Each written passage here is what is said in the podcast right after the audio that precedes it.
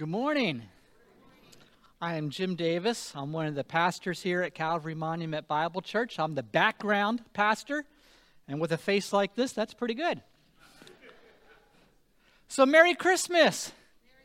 Are you ready? It's coming. So, how do you prepare for something? Let's say you're going to go on a trip. How do you prepare for that trip? I remember my girls trying to pack for vacation when they were younger. They didn't prepare well. Always something missing uh, toothbrushes, contact lenses. Should I mention underwear? Usually, one of the first things we did on vacation was stop to buy something they had forgotten. How about preparing for a test?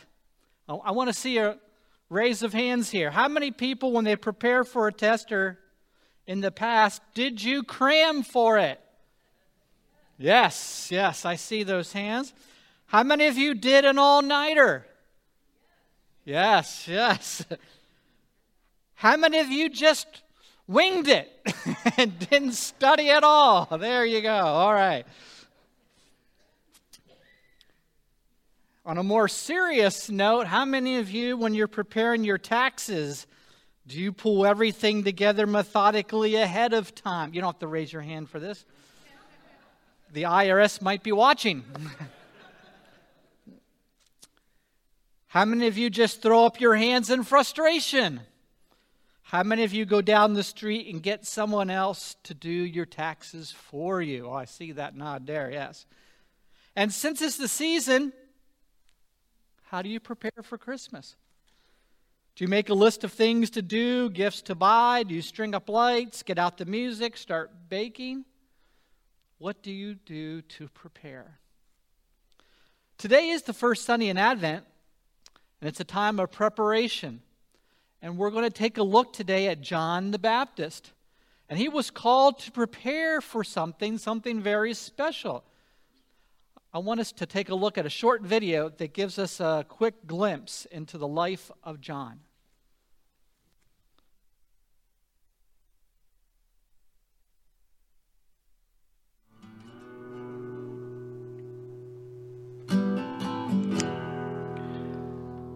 I never was much of a talker. I came by it honest, neither was my daddy. Well, he, uh, he got his mouth shut one time by a big old angel I reckon that tend to make a fella careful. I got old enough, I left. I went out in the desert so I could think about it all. You know, the, the morning the morning I left, my daddy, he uh, he walked me down to the river. He handed me this note. He said these were some of the words he said over me when I was a baby when he got his voice back. He told me to chew on them. You, my boy, are going to go ahead of the Lord get everybody ready for them. You're going to tell them that they can have their sins forgiven. Tell them that God's kindness is going to shine on them like the rising sun. I did it. I, I, I chewed on them, these words, for a long time. And then these words, they started chewing on me. I felt this, uh, this weight on so I, I went back to the river and, and I opened up my mouth and and the words just started pouring out of them like a swarm of bees. I, I heard myself fussing at the religious people and, and, telling everybody to get straight with God and get baptized. I tell you the truth, I wasn't even sure what I was saying, but I just kept talking, talking and, and baptizing all the time with that weight on me. And then one morning, I, I look up and there's this fella, he's walking toward me, and, and I, I heard myself saying, real quiet, almost under my breath, There he is. That's the Lamb of God. He's going to take away all our sins. He walked right up to me. I saw then it was my cousin, it was Jesus. I hadn't seen him in years. He told me to baptize him. I did it. And we're standing next to each other in the river, and he's dripping wet. And I swear, I heard this voice like it's coming out the clouds saying, That's my boy. And I am pleased with him. Isn't that something? I could not take my eyes off of him. He was shining. He's shining, I'll tell you, like the like the rising sun. And I felt that weight go off of me then. Because I knew I had done my job. I had I had gone ahead of him. None of this was about me. Well, it never was. It was all about him. Well, still is.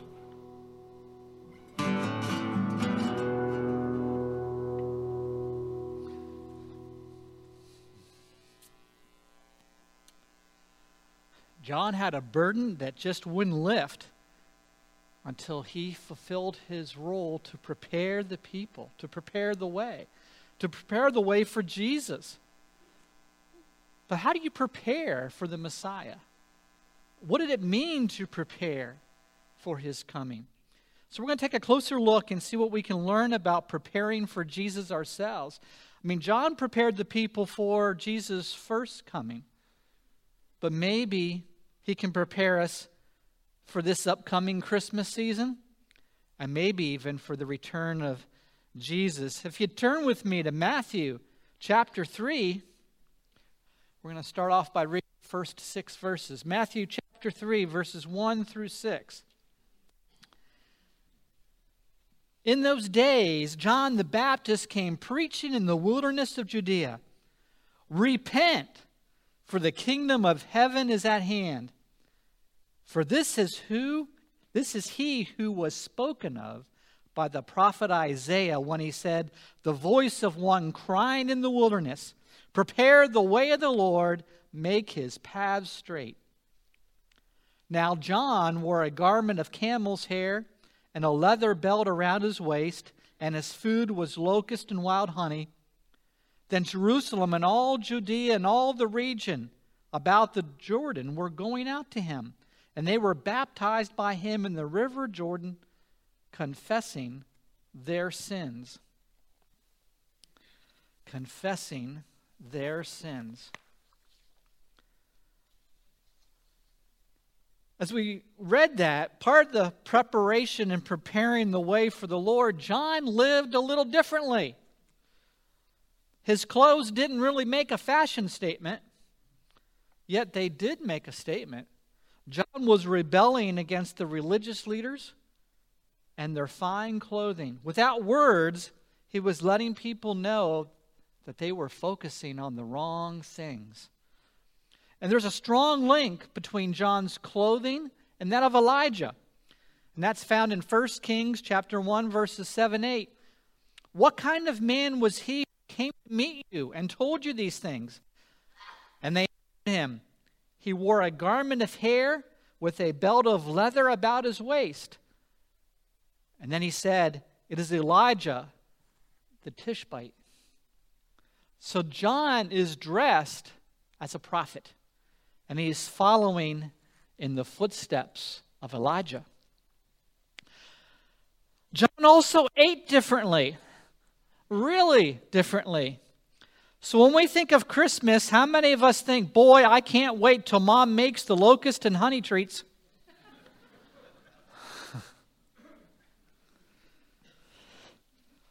now, locusts were considered clean to eat according to the Old Testament law.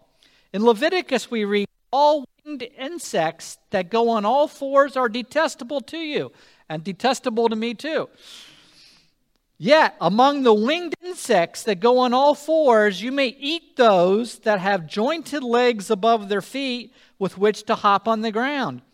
Of them you may eat the locust of any kind, the bald locust of any kind, the cricket of any kind, and the grasshopper of any kind.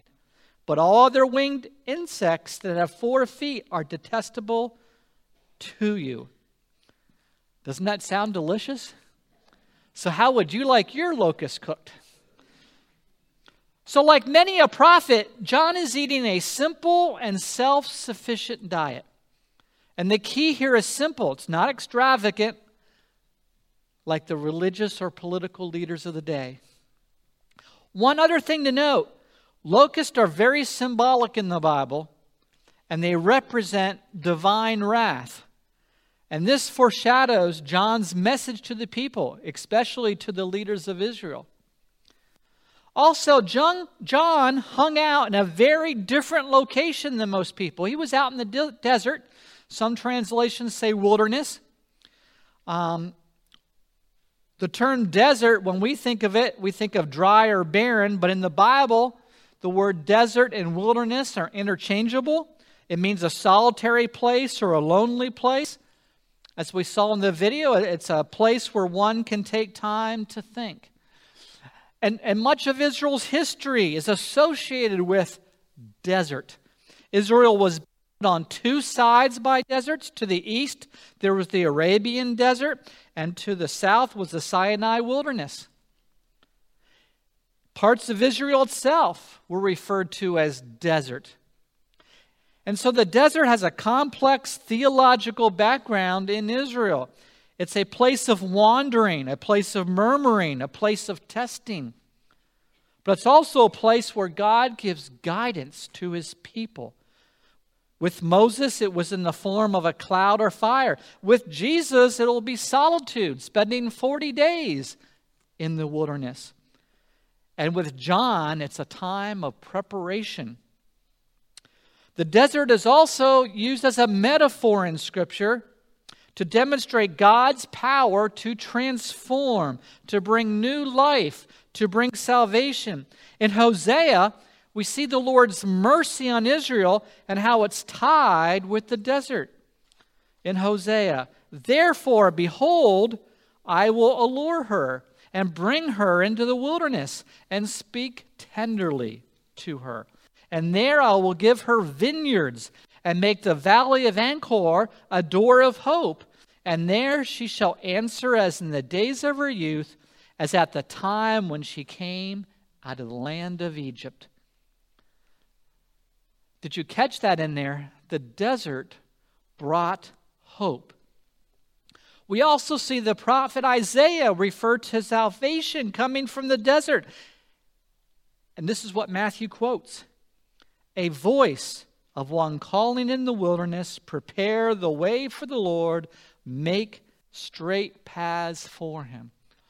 This is so significant, the location, that all four Gospels underscore that John was in the desert.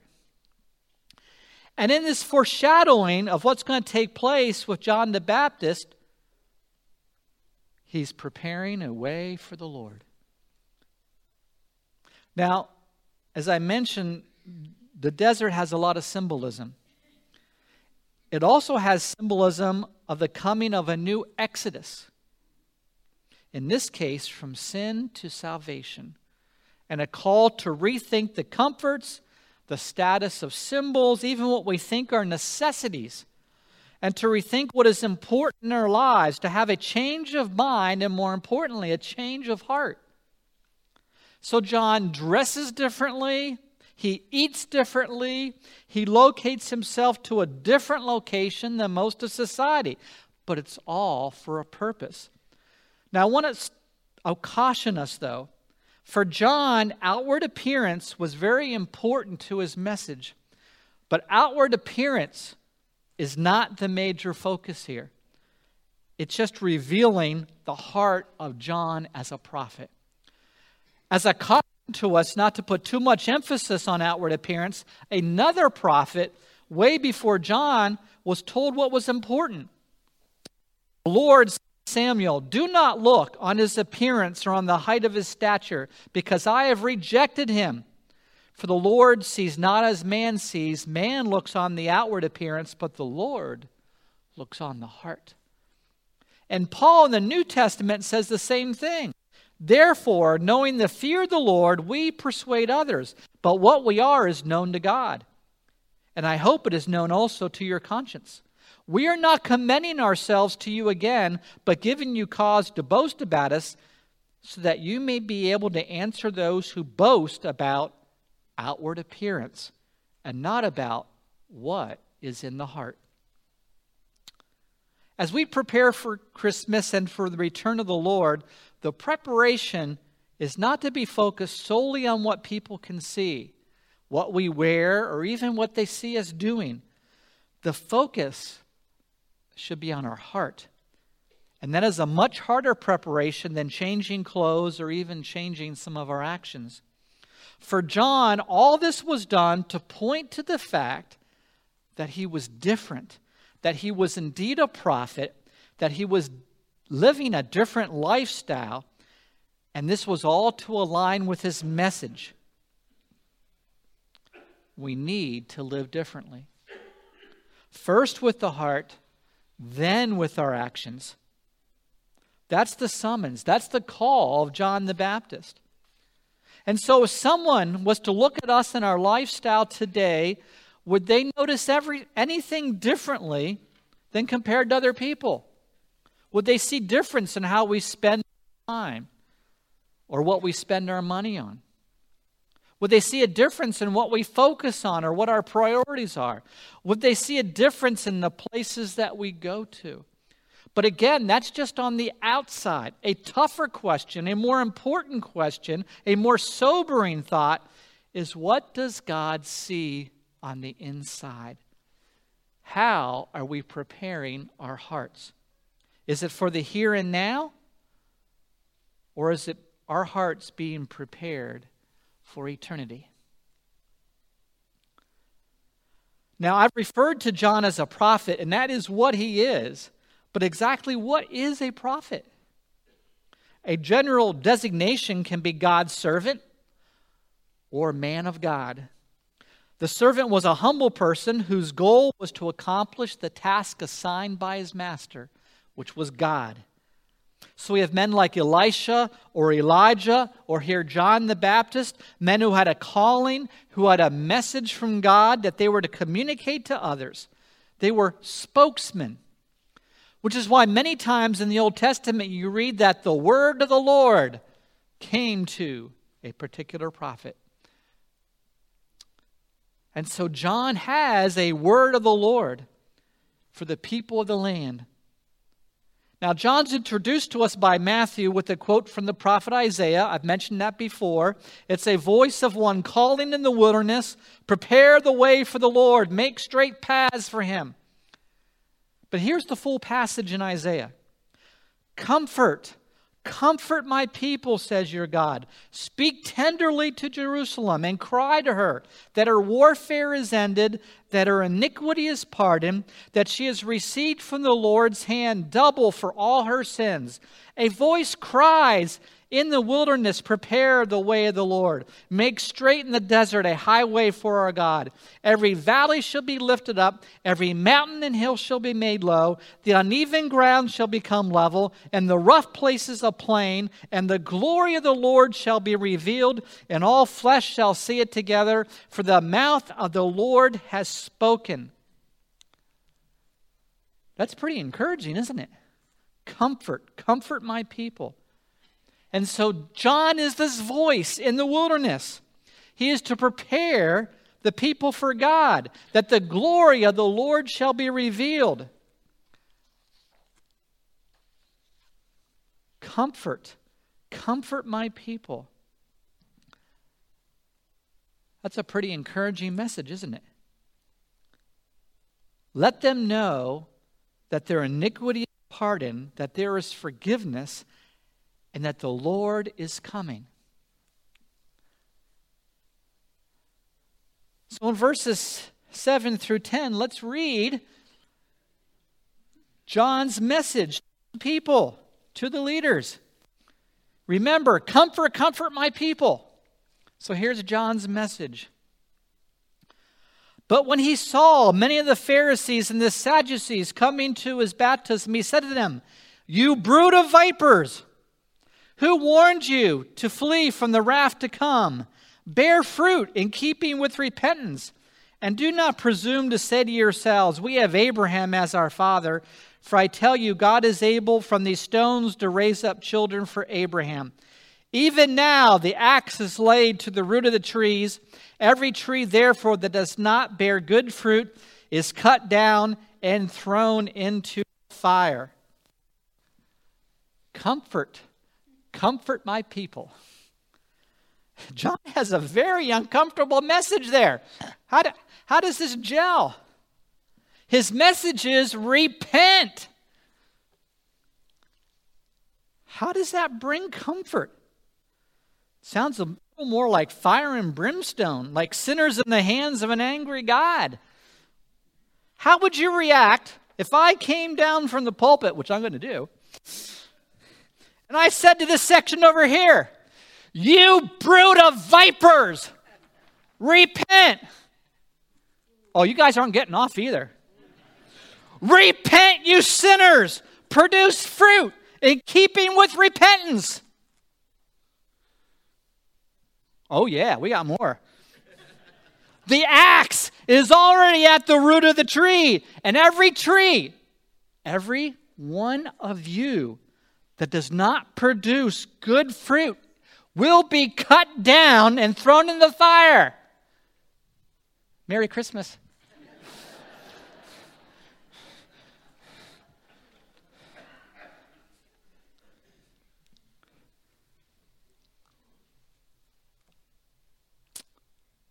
That's how John was preparing the people for Jesus. So, if that's how he's preparing the people for Jesus, what is repentance?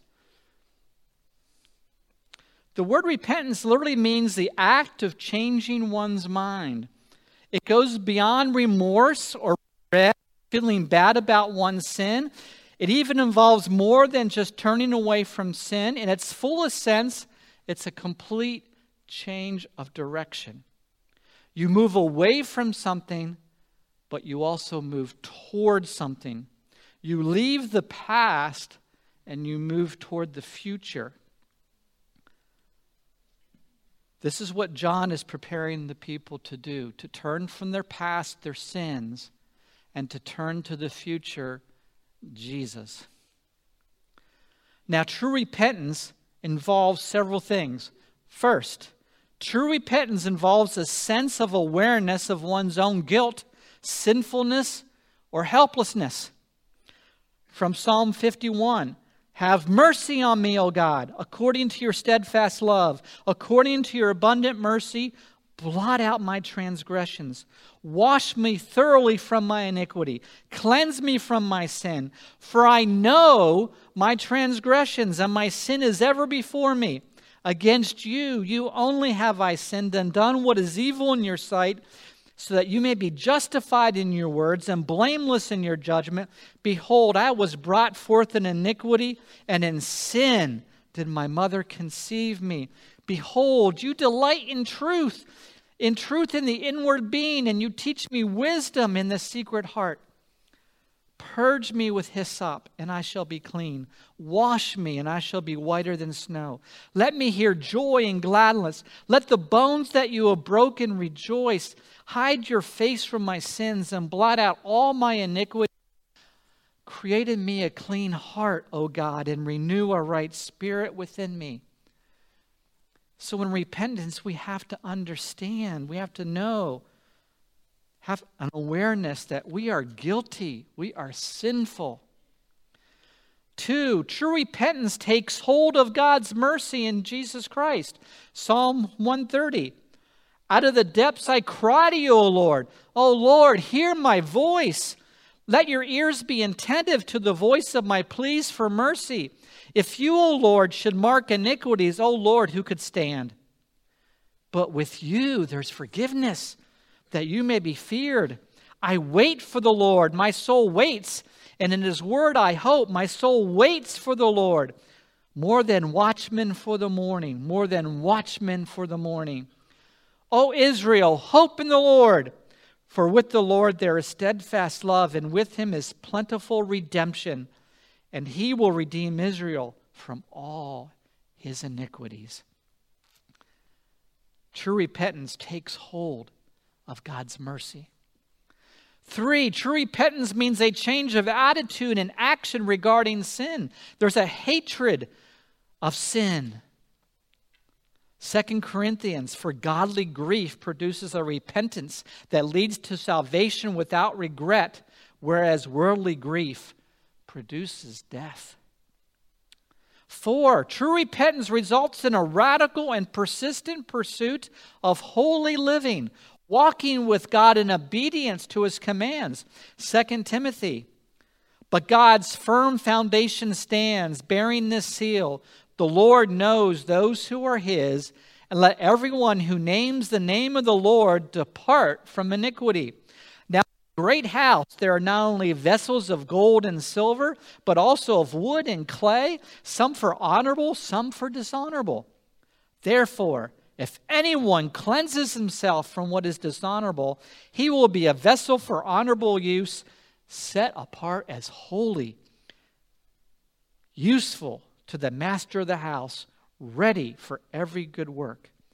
So flee youthful passions and pursue righteousness, faith, love, and peace, along with those who call on the Lord from a pure heart. So repentance involves a change of mind, heart, actions, and when we repent, we recognize that our sin is offensive to God. And so we do an about face. We turn away from sin and we turn toward God. We turn from the past and turn toward the future with Christ. So even though repentance is hard, even though it sounds so harsh and negative, it is the good news. Because when you confess, you are forgiven. And the relationship between you and God is restored. There's mercy, there is peace, there is joy, grace, hope. That is comforting. That is good news. Reconciliation between God and man is a focal point of the good news of Christmas. Christ came to restore this relationship. We can be forgiven. We can be saved from the coming wrath.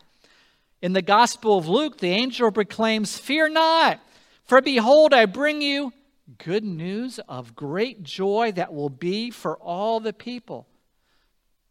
Because being forgiven of our sins is good news of great joy.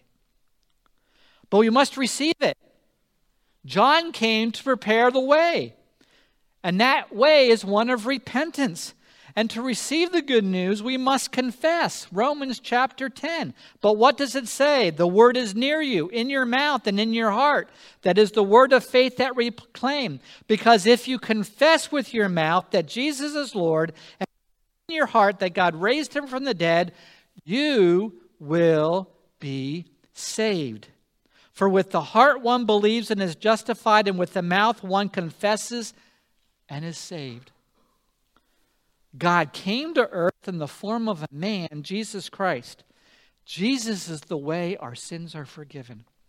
So when we think of preparing for Christmas spiritually, one of the ways that we do that is heeding the call of John the Baptist to repent.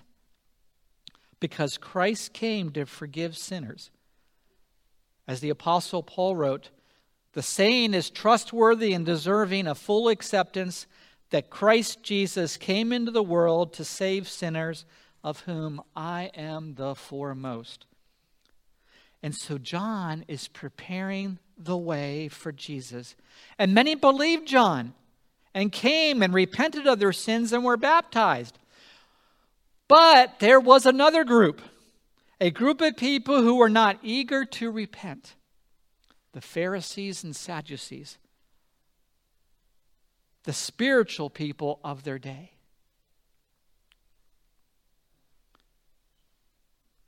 Their hearts were hard and stubborn. To get these two groups to agree on anything is amazing.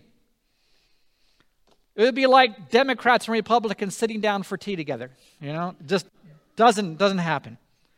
Both were wrong. They couldn't agree on anything.